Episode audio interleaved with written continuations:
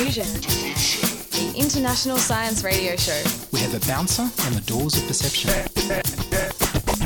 The good, the bad, the ugly, It gets pretty exciting. the myths, the truths. Toxicology, Astroseismology. magnetism, the dark side. Genetically engineered potatoes. Planetoid. Planetoid. I love that word. Hello and welcome to Diffusion. Sit back and relax while we leak weird and wonderful science into your brain. I'm Ian Wolfe. On this Assange Update edition, the star witness against Julian Assange admits to lying. First up, here's good news about dementia.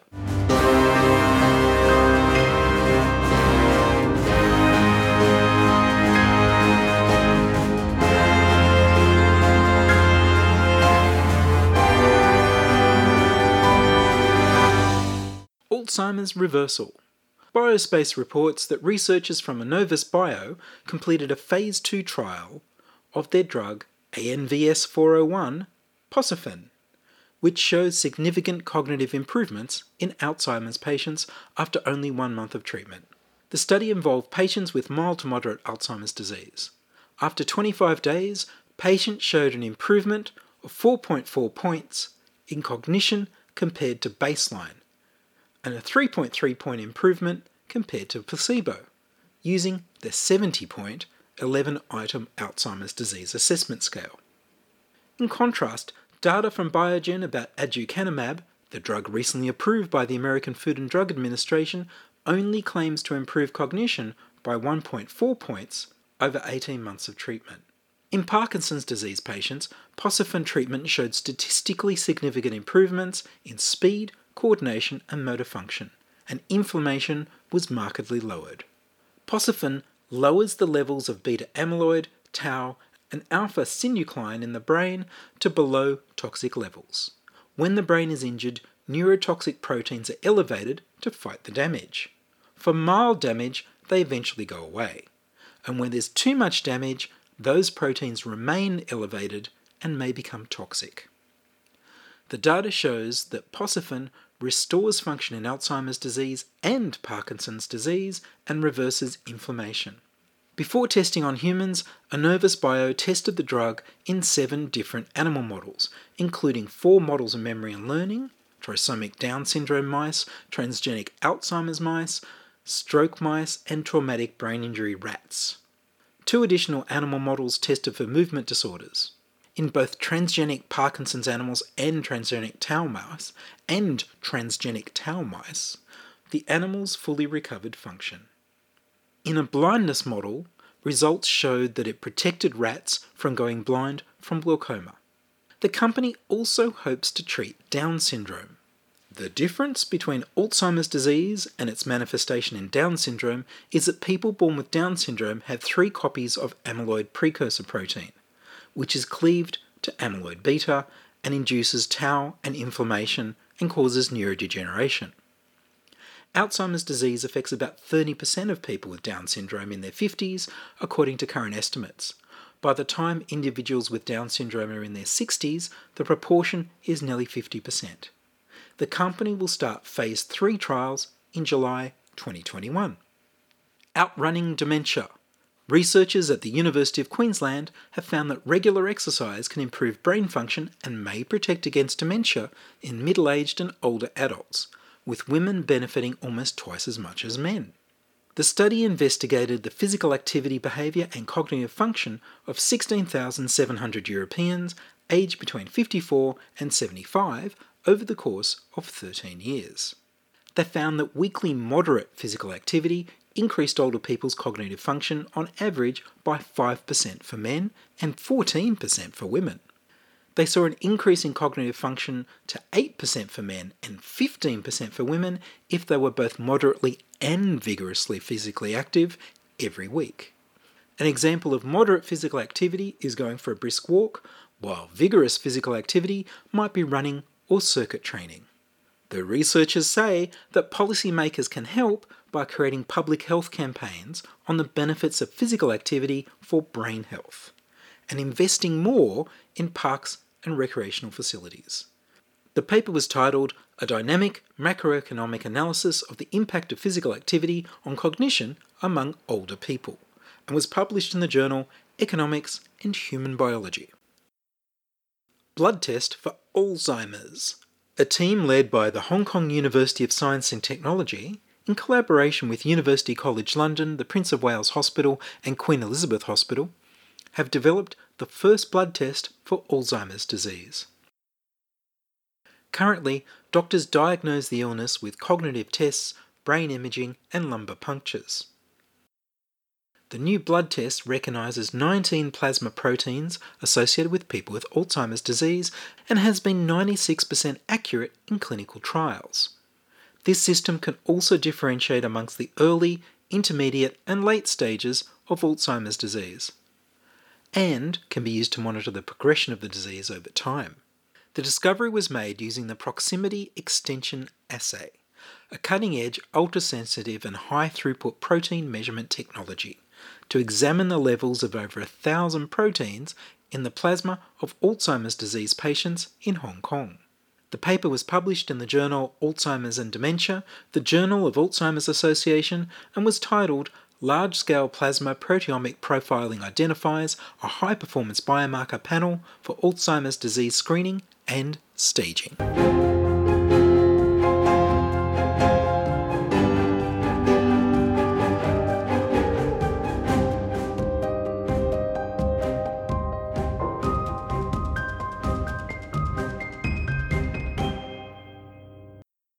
You're listening to Ian Wolfe on Diffusion Science Radio. Send emails to science at diffusionradio.com. We're brought to you across Australia on the Community Radio Network and podcast over the internet on www.diffusionradio.com.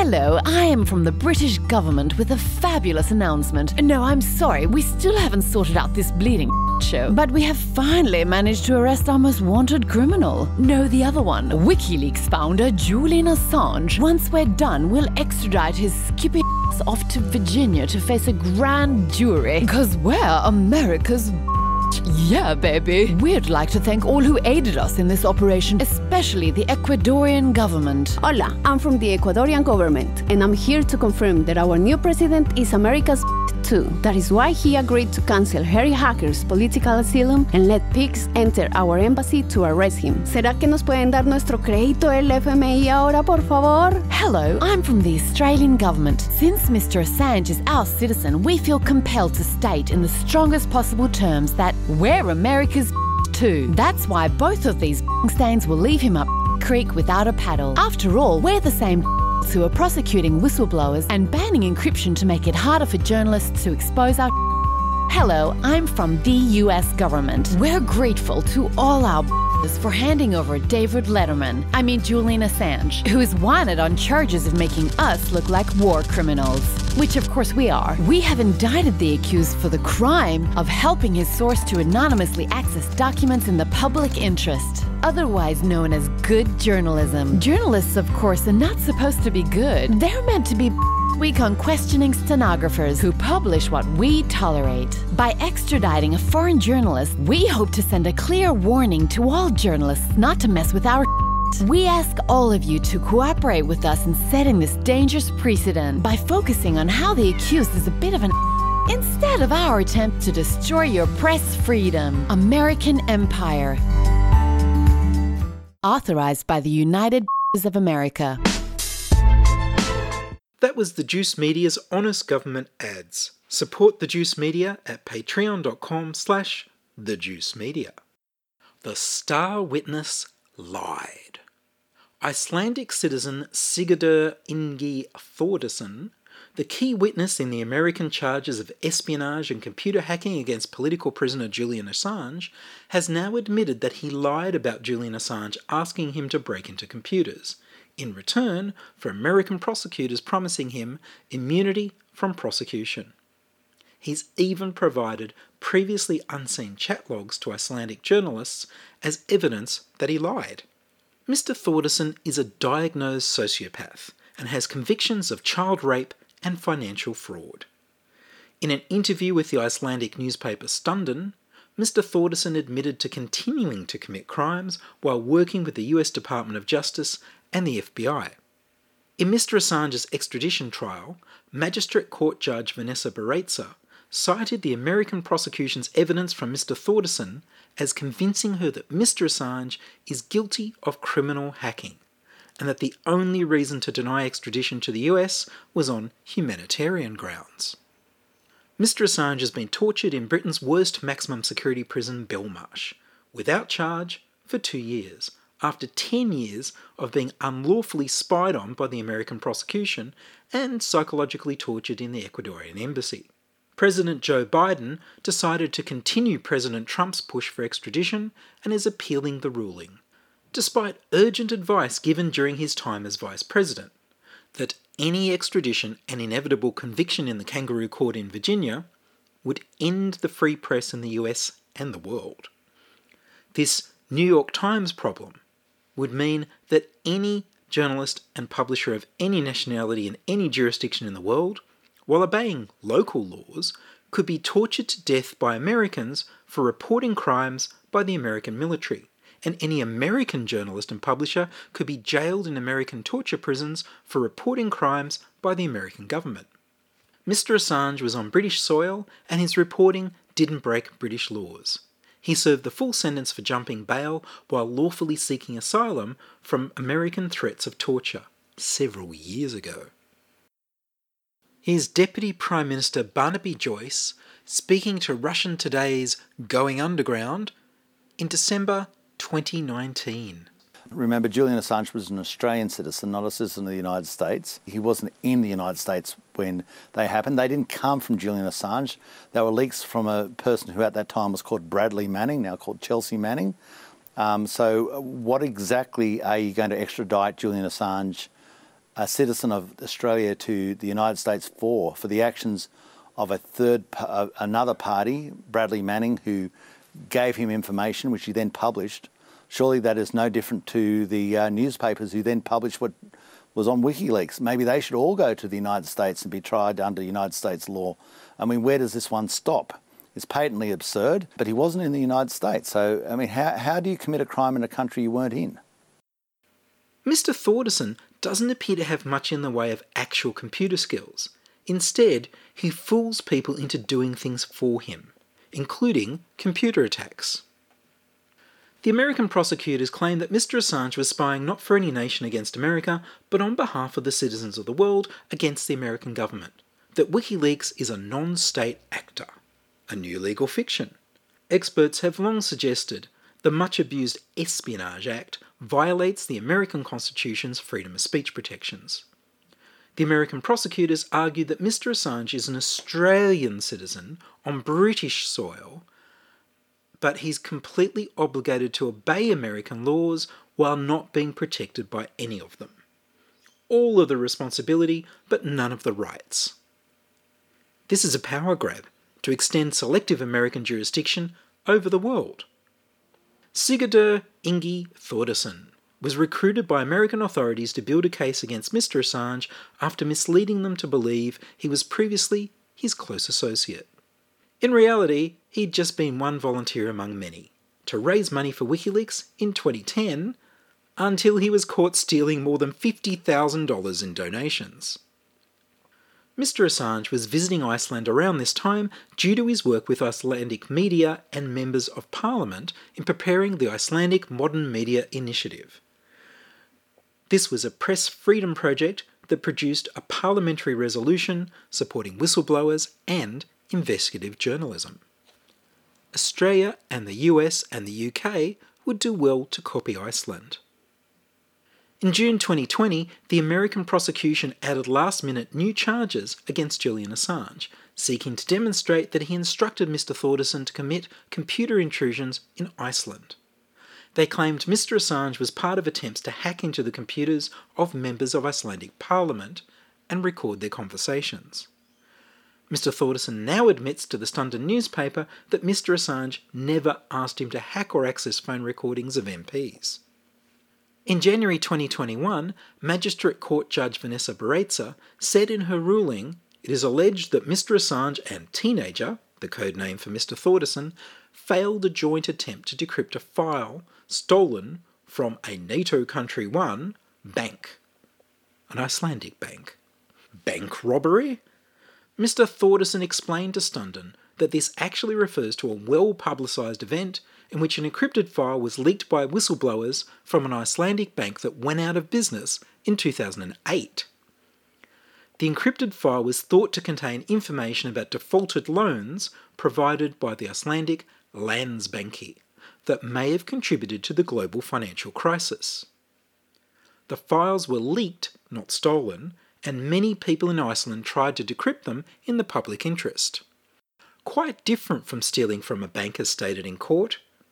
Surely the American prosecution had to know this. Magistrate Court Judge Vanessa Baraitser's ruling continued to quote Mr. Thordarson's evidence. Mr. Assange used the unauthorised access given to him by a source to access a government website of NATO Country 1, Iceland, used to track police vehicles. Mr. Thordarson now says he'd been given this access by authorities due to his work as a first responder while volunteering for a search and rescue team.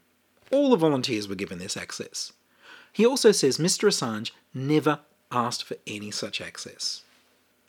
The chat logs Mr. Thordarson gave Stundin cover the time he was volunteering for WikiLeaks in 2010 and 11. It shows his talks with WikiLeaks staff as well as unauthorised communications with members of international hacking groups. He contacted them by abusing his role as moderator on an open IRC WikiLeaks forum, a live online chat. The logs show WikiLeaks staff had no idea he was in contact with the hacking groups. In the logs, Mr. Thordarson is constantly bigging up his position in WikiLeaks, describing himself as Chief of Staff, Head of Communications, number two in the organisation, or responsible for recruits. As authority to ask the hackers to attack websites and access material from Icelandic entities, without any real instructions from anyone at WikiLeaks.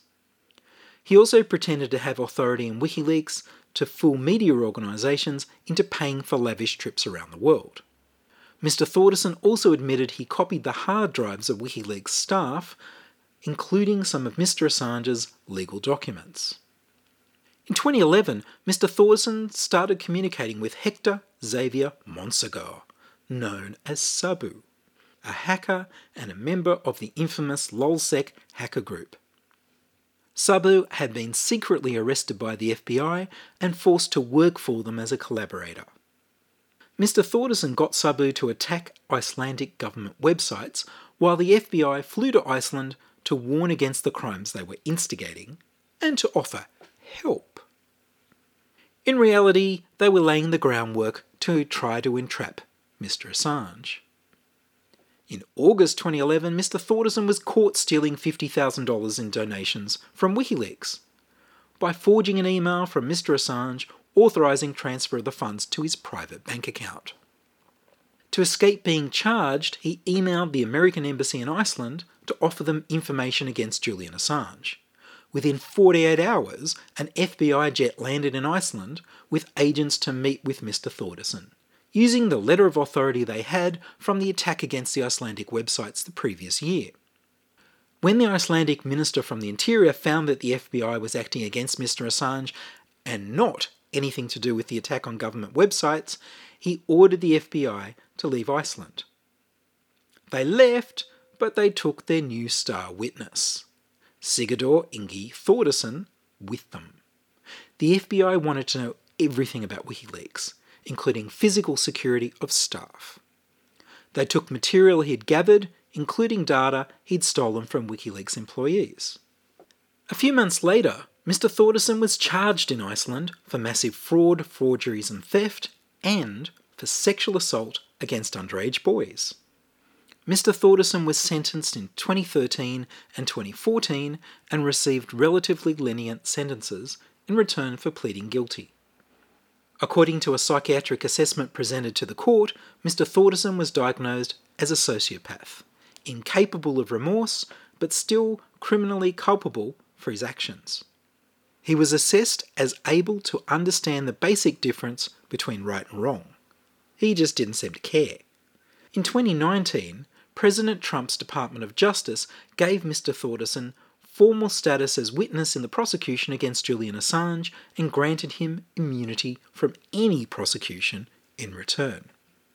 In the month following Assange's arrest in the Ecuadorian embassy in London on the 11th of April 2019, a new request from the US government arrived in Iceland to take a formal statement from Thordarson in Iceland in the presence of his lawyer.